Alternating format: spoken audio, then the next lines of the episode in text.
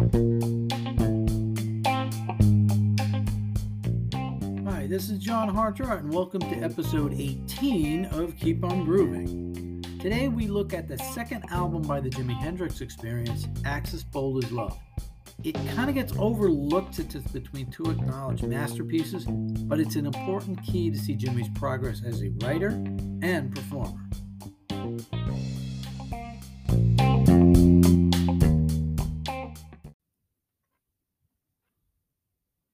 Episode 18 Mixing It Up with the Jimi Hendrix Experience, Part 2 Axis Bold as Love. This one was originally going to be a little short because, like the album itself, everything I have to say is pretty compact and self contained. But then I came up with the idea of noting the sessions, and that expanded things a little bit. It's still not super long, though. It's probably going to be a little shorter than 20 minutes, but we'll see what we can do. Axis Bold as Love, SACD. Here's where we have the first case of where Jimi had two albums released in the same year. It wasn't long after the release of Are You Experienced that the group began work on their second LP. A group of sessions in early May 1967 yielded a few songs, but the bulk of the recording took place at Olympic Studios in October. So let's go over the sessions one by one there aren't too many of them until we get to October. Much like what happened with Electric Ladyland and this album, the recording sessions for Axis began right around the time Are You Experienced hit the record stores in the UK in early May. May 4th marked the first sessions, and surprisingly, Noel got the first song. His She's So Fine was the first song begun for the album. They also recorded Taking Care of No Business, which didn't make the album, and began work on the first part of If Six Was Nine. They continued work on the second part of that song the next day under the title Symphony of Experience. They also recorded Mr. Bad Luck on the 5th as well, which also didn't make the album, but did make the radio show in 1988. On the 9th, he recorded the demo for Burning of the Midnight Lamp that appeared on the Purple Box. The band hit the road for the rest of May and didn't get into the studio again until June 5th the day after their famous Saville Theater show where they opened with Sgt. Pepper's. Paul, not again. They did the instrumental take of Cat Talking to Me, but as I mentioned when going over West Coast Seattle Boy, this vehicle intended for Mitch's vocals didn't get them until 20 years later. The band then headed for America and Jimi's star making appearance at the Monterey Pop Festival. After a bunch of dates in San Francisco, the band headed down to LA to record Burning of the Midnight Lamp and the Stars That Play with Laughing Sam's Dice. But after three days of recording at the end of the month, Chas scrapped everything because he didn't like the sound. A week later, on July 6th, he took the band into Mayfair Studios, run by producer Tom Wilson and engineer Gary Kellgren. After two days, they got the basic tracks and overdubs done for Midnight Lamp, including Jimi's first recorded use of his wah wah pedal. Laughing Sam's Dice took another session to get down. I mentioned some of this in the rundown of Midnight Lamp last episode. And speaking of something I've mentioned before, Jimi also popped into the studio a couple of times to hang out with his old band leader, Curtis Knight, and did some recording with him. That led to an unending stream of headaches and lawsuits. We'll get to them in fuller fashion, don't worry, just not today. After that, the band released Midnight Lamp as a single in the UK in August, but it only hit number 18. A bit of a disappointment. However, the band was so busy, they didn't get back into the studio until October 1st to continue work on the album. They started with Little Miss Lover before moving on to One Rainy Wish and You Got Me Floating. By the middle of that week, Ain't No Telling and the title track began to take shape before Castles Made of Sand was recorded on the 5th. On the 6th, and went over to the BBC to record the first of two sessions for the broadcaster that month. The next week was busy on the road and over to Paris before they were able to return to the studio for just one day on the 14th. Considering the main song they worked on and created that day was Little Wing, they'd say it was time well spent. After the second BBC session on the 17th, the band actually had a somewhat quiet week and a half before returning to Olympic for the final week of October. Little Wing was finished up, and Wait Until Tomorrow was put together. EXP was created on a Friday night, Spanish Castle Magic was done the next day, and Sunday was spent doing Up from the Skies and a full workout for Bold as Love. They spent the next two days mixing and finishing up overdubs. They finished right around Halloween when an incident happened. Supposedly, Jimi took the tape for side one with him to a party to play for some friends. The next day, he came back to the studio and said he left them in a cab. Whether or not this is actually what happened, you got me. Some people doubt the veracity of this story, saying Jimi lost them on purpose and needed an excuse, you know, something like that. All I know is what from what Eddie Kramer says, they had to redo all of side one in one night. Whatever happened required Jimi, Chas, and Eddie to remix the side from scratch immediately since the record was due to track in a day. But they got it done, first the stereo mix, then spent the next day working on the mono mix. Axis Bold as Love is the last new Hendrix release to get a fully dedicated mono mix. The singles collection Smash Hits, released in April 1968, was also in mono, but all of it was previously released. The mono version remained available but not easily accessible digitally, if at all. Now, in the 21st century, not a whole lot of people are going to be looking for mono mixes. But there's enough of a market out there that Experience Hendrix partnered with Acoustic Sounds to put out an SACD containing both the original stereo and mono mixes on one disc, as well as vinyl versions of each. Talk about a throwback, but it is a big market for that. So, when going over the songs, I'll mention the major differences between the two mixes. Believe it or not, sometimes it's pretty substantial. The album kicks off with an odd little number called EXP. It features Mitch Mitchell in a sped up voice as a radio host for station EXP, and Jimi as his old harmonica playing buddy, Paul Caruso, in the form of a UFO expert. Or maybe something else. The track descends into guitar chaos before fading out in under two minutes. Supposedly, the first mix of this was amazing, but when it had to be redone, Eddie said they didn't quite get it as good as the original. In the mono version, there's not so much of a need for all that swirling around sound, so they decided to cut it about 40 seconds short and speed up the end. A bit of trivia the assistant engineer on this track is Terry Brown, who decided a few years later to head over to Canada and got involved as a producer with a little trio named Rush. Coming out of the chaos of EXP is Up From the Skies, a quiet, jazzy little number where Jimi gets to work out with his wah wah pedal for the first time on album. They decided to release this as the single from the album in the US. It wasn't exactly what the audience was looking for. The song was possibly played live once or twice early on, along with EXP. Gil Evans played an extended arrangement for his shows at Sweet Basil one that Sting ended up singing along with on the B side to his Englishman in New York single. I actually like the mono version of this better. The stereo version has the instruments a little too spread out. Forcing the sounds through one speaker puts the music together pretty nicely. Next up is Spanish Castle Magic. This driving rocker has Jimi playing the piano after being taught the chords by Eddie. It's supposedly named after a nightclub in the Seattle area.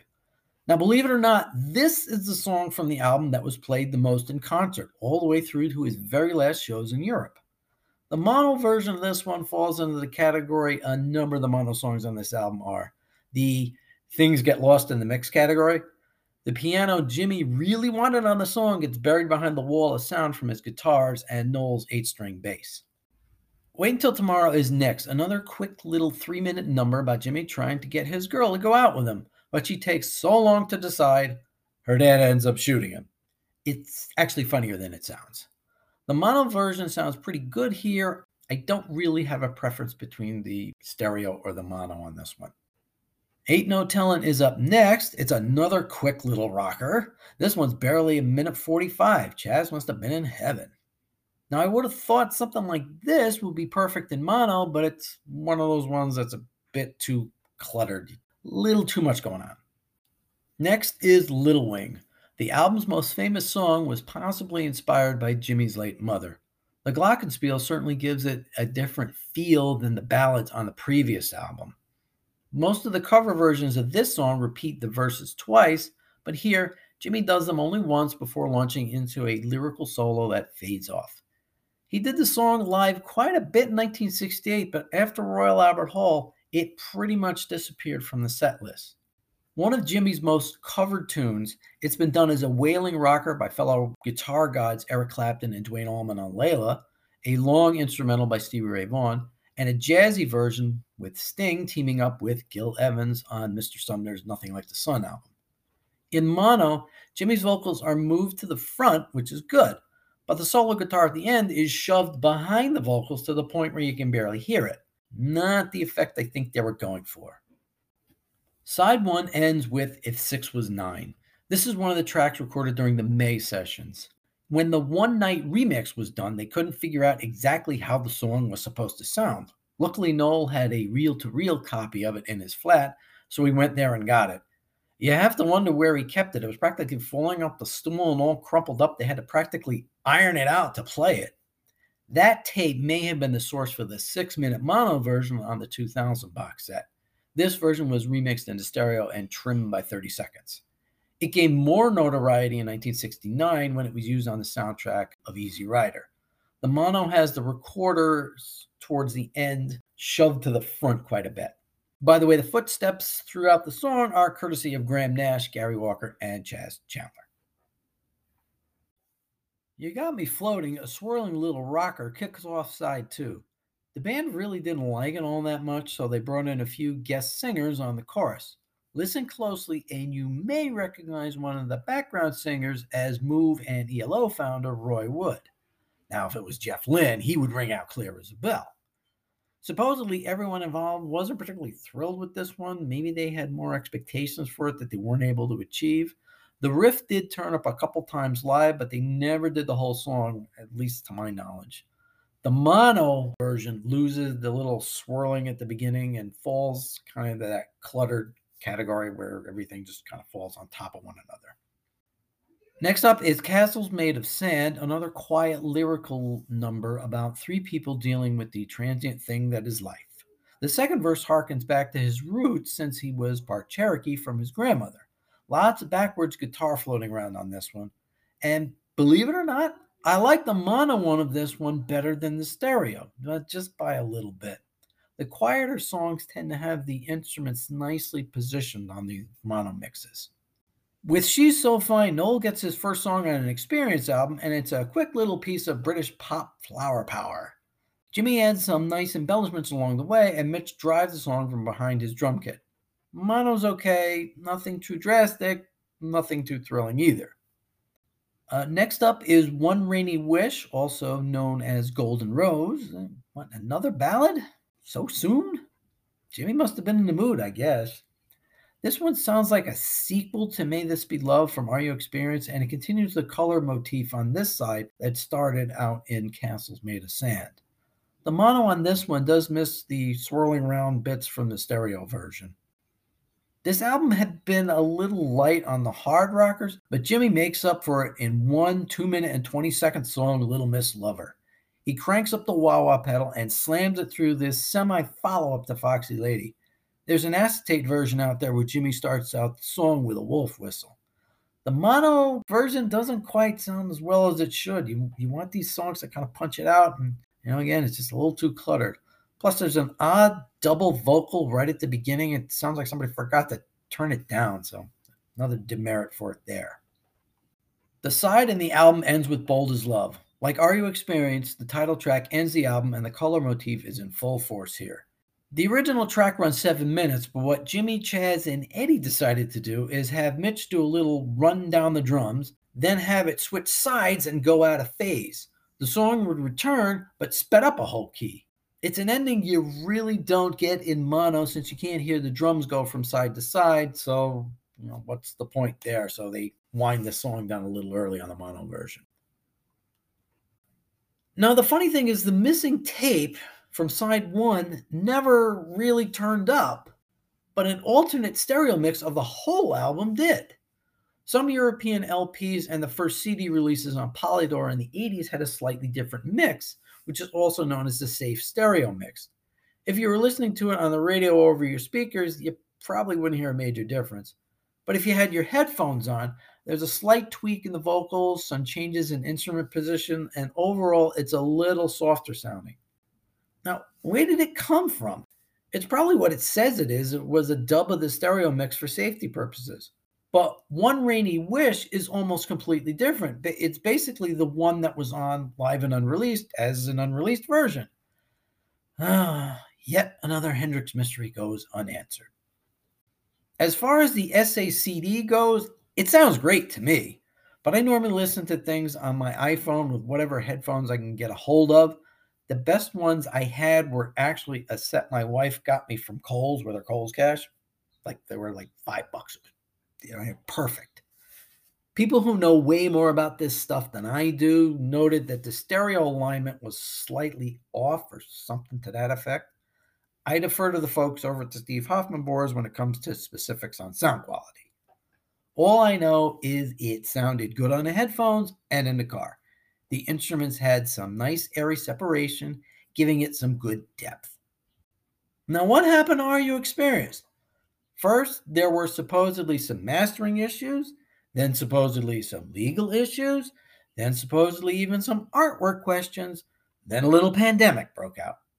Somewhere in there, the decision was made to just have the mono mix on the SACD layer Wow, what a mess.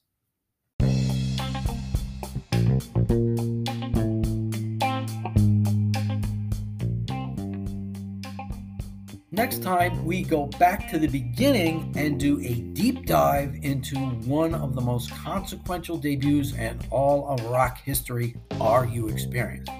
And not just that, we'll also go into how Smash Hits was used in the UK and in the US to act as a complement to this album so listeners could get a full picture of Jimi's emergence as a major figure in rock music. That's next time on Keep On Groovin'. Please remember to hit the subscribe button if you like what you're hearing. I'm John Hartruck. Thanks for listening.